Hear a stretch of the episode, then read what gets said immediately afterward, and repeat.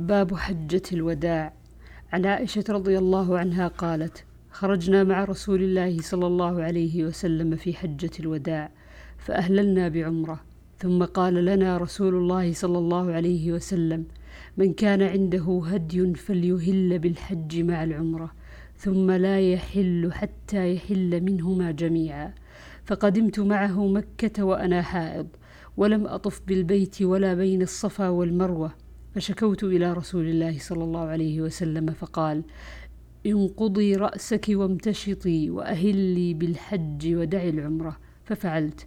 فلما قضينا الحج أرسلني رسول الله صلى الله عليه وسلم مع عبد الرحمن بن أبي بكر الصديق رضي الله عنهما إلى التنعيم فاعتمرت. فقال هذه مكان عمرتك. قالت فطاف الذين أهلوا بالعمرة بالبيت وبين الصفا والمروة ثم حلوا ثم طافوا طوافا آخر بعد أن رجعوا من منى. وأما الذين جمعوا الحج والعمرة فإنما طافوا طوافا واحدا. عن ابن عباس إذا طاف بالبيت حدثني عطاء عن ابن عباس إذا طاف بالبيت فقد حل. فقلت من أين؟ قال هذا ابن عباس. قال من قول الله تعالى ثم محلها إلى البيت العتيق. ومن أمر النبي صلى الله عليه وسلم أصحابه أن يحلوا في حجة الوداع. فقلت إنما كان ذلك بعد المعرف. قال كان ابن عباس يراه قبل وبعد. عن أبي موسى الأشعري رضي الله عنه قال قدمت على النبي صلى الله عليه وسلم بالبطحاء فقال أحججت؟ قلت نعم. قال كيف أهللت؟ قلت لبيك بإهلال كإهلال رسول الله صلى الله عليه وسلم. قال طف بالبيت وبالصفا والمروة ثم حل. فطفت بالبيت وبالصفا والمروة وأتيت امرأة من قيس ففلت رأسي. عن حفصة زوج النبي صلى الله عليه وسلم. أن النبي صلى الله عليه وسلم أمر أزواجه أن يحللن عام حجة الوداع فقالت حفصة فما يمنعك؟ قال لبدت رأسي وقلدت هدي فلست أح فلست أحل حتى أنحر هدي. عن ابن عباس رضي الله عنهما أن امرأة من خثعم استفتت رسول الله صلى الله عليه وسلم في حجة الوداع والفضل بن عباس رديف رسول الله صلى الله عليه وسلم فقالت يا رسول الله إن فريضة الله على عباده أدركت أبي شيخا كبيرا لا يستطيع أن يستوي على الراحلة فهل يقضي أن أحج عنه؟ قال نعم عن ابن عمر رضي الله عنهما قال أقبل النبي صلى الله عليه وسلم عام الفتح وهو مردف أسامة على القصواء ومعه بلال وعثمان بن طلحة حتى أناخ عند البيت. ثم قال لعثمان ائتنا بالمفتاح. فجاءه بالمفتاح ففتح له الباب فدخل النبي صلى الله عليه وسلم وأسامة وبلال وعثمان ثم أغلقوا عليهم الباب فمكث نهارا طويلا ثم خرج. فابتدر الناس الدخول فسبقتهم. فوجدت بلالا قائما من وراء الباب فقلت له أين صلى رسول الله صلى الله عليه وسلم؟ فقال صلى بين ذينك بين ذينك العمودين المقدمين وكان البيت على ستة أعمدة سطرين. صلى بين العمودين من السطر المقدم وجعل باب البيت خلف ظهره واستقبل بوجهه الذي يستقبلك حين تلج البيت بينه وبين الجدار. قال ونسيت أن أسأله كم صلى وعند المكان الذي صلى فيه مرمرة حمراء.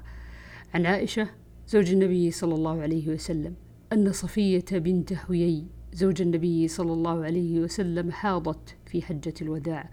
فقال النبي صلى الله عليه وسلم أحابستنا هي؟ فقلت إنها قد أفاضت يا رسول الله وطافت بالبيت. فقال النبي صلى الله عليه وسلم فلتنفر.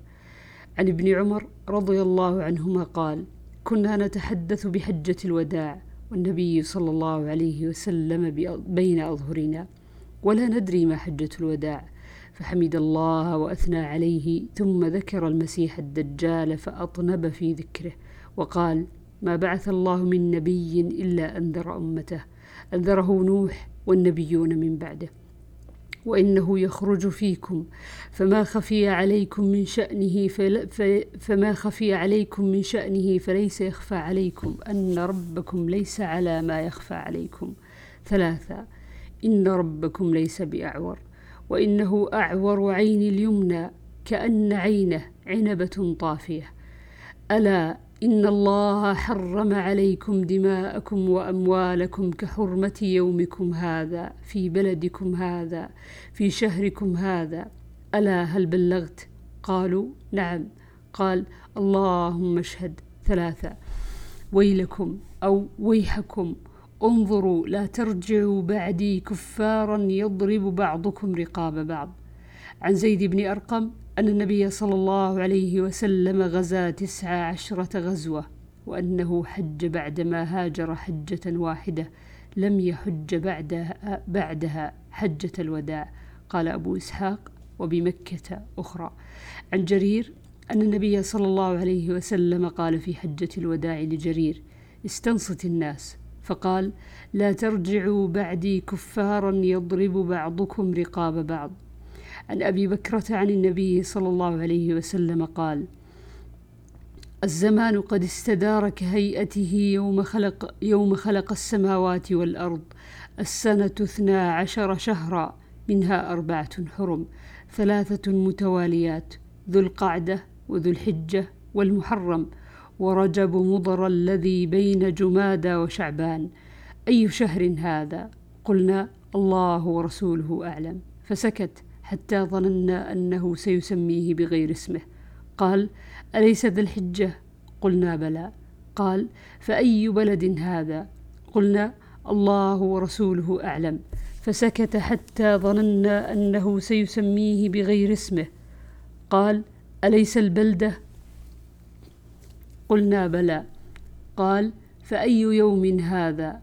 قلنا الله ورسوله أعلم. فسكت حتى ظننا أنه سيسميه بغير اسمه. قال أليس يوم النحر؟ قلنا بلى. قال فإن دماءكم وأموالكم قال محمد وأحسبه قال وأعراضكم عليكم حرام كحرمة يومكم هذا في بلدكم هذا في شهركم هذا وستلقون ربكم فسيسألكم عن أعمالكم. ألا فلا ترجعوا بعدي ضلالا يضرب بعضكم رقاب بعض. ألا ليبلغ الشاهد الشاهد الغائب؟ فلعل بعض من يبلغه أن يكون أوعى له من بعض من سمعه. فلعل بعض من يبلغه أن يكون أوعى له من بعض من سمعه. فكان محمد إذا ذكره يقول صدق محمد صلى الله عليه وسلم. ثم قال ألا هل بلغت؟ مرتين. عن ابن شهاب أن ناسا من اليهود قالوا لو نزلت هذه الآية فينا لاتخذنا ذلك اليوم عيدا. فقال عمر أية آية؟ فقالوا اليوم أكملت لكم دينكم وأتممت عليكم نعمتي ورضيت لكم الإسلام دينا. فقال عمر إني لأعلم أي مكان نزلت أي مكان أنزلت. أنزلت ورسول الله صلى الله عليه وسلم واقف بعرفة. عن عائشة رضي الله عنها قالت خرجنا مع رسول الله صلى الله عليه وسلم فمنا من أهل بعمرة ومنا من أهل بحجة ومنا من أهل بحج وعمرة وأهل رسول الله صلى الله عليه وسلم بالحج فأما من أهل بالحج أو جمع الحج والعمرة فلم يحلوا حتى يوم النحر. فلم يحلوا حتى يوم النحر. وفي رواية وقال مع رسول الله صلى الله عليه وسلم في حجة الوداع. عن عامر بن سعد عن أبيه قال عادني النبي صلى الله عليه وسلم في حجة الوداع من وجع أشفيت منه على الموت. فقلت يا رسول الله بلغ بي من الوجع ما ترى. وأنا ذو مال ولا يرثني إلا ابنة لي واحدة. أفأتصدق بثلثي مالي؟ قال لا. قلت أفأتصدق بشطره؟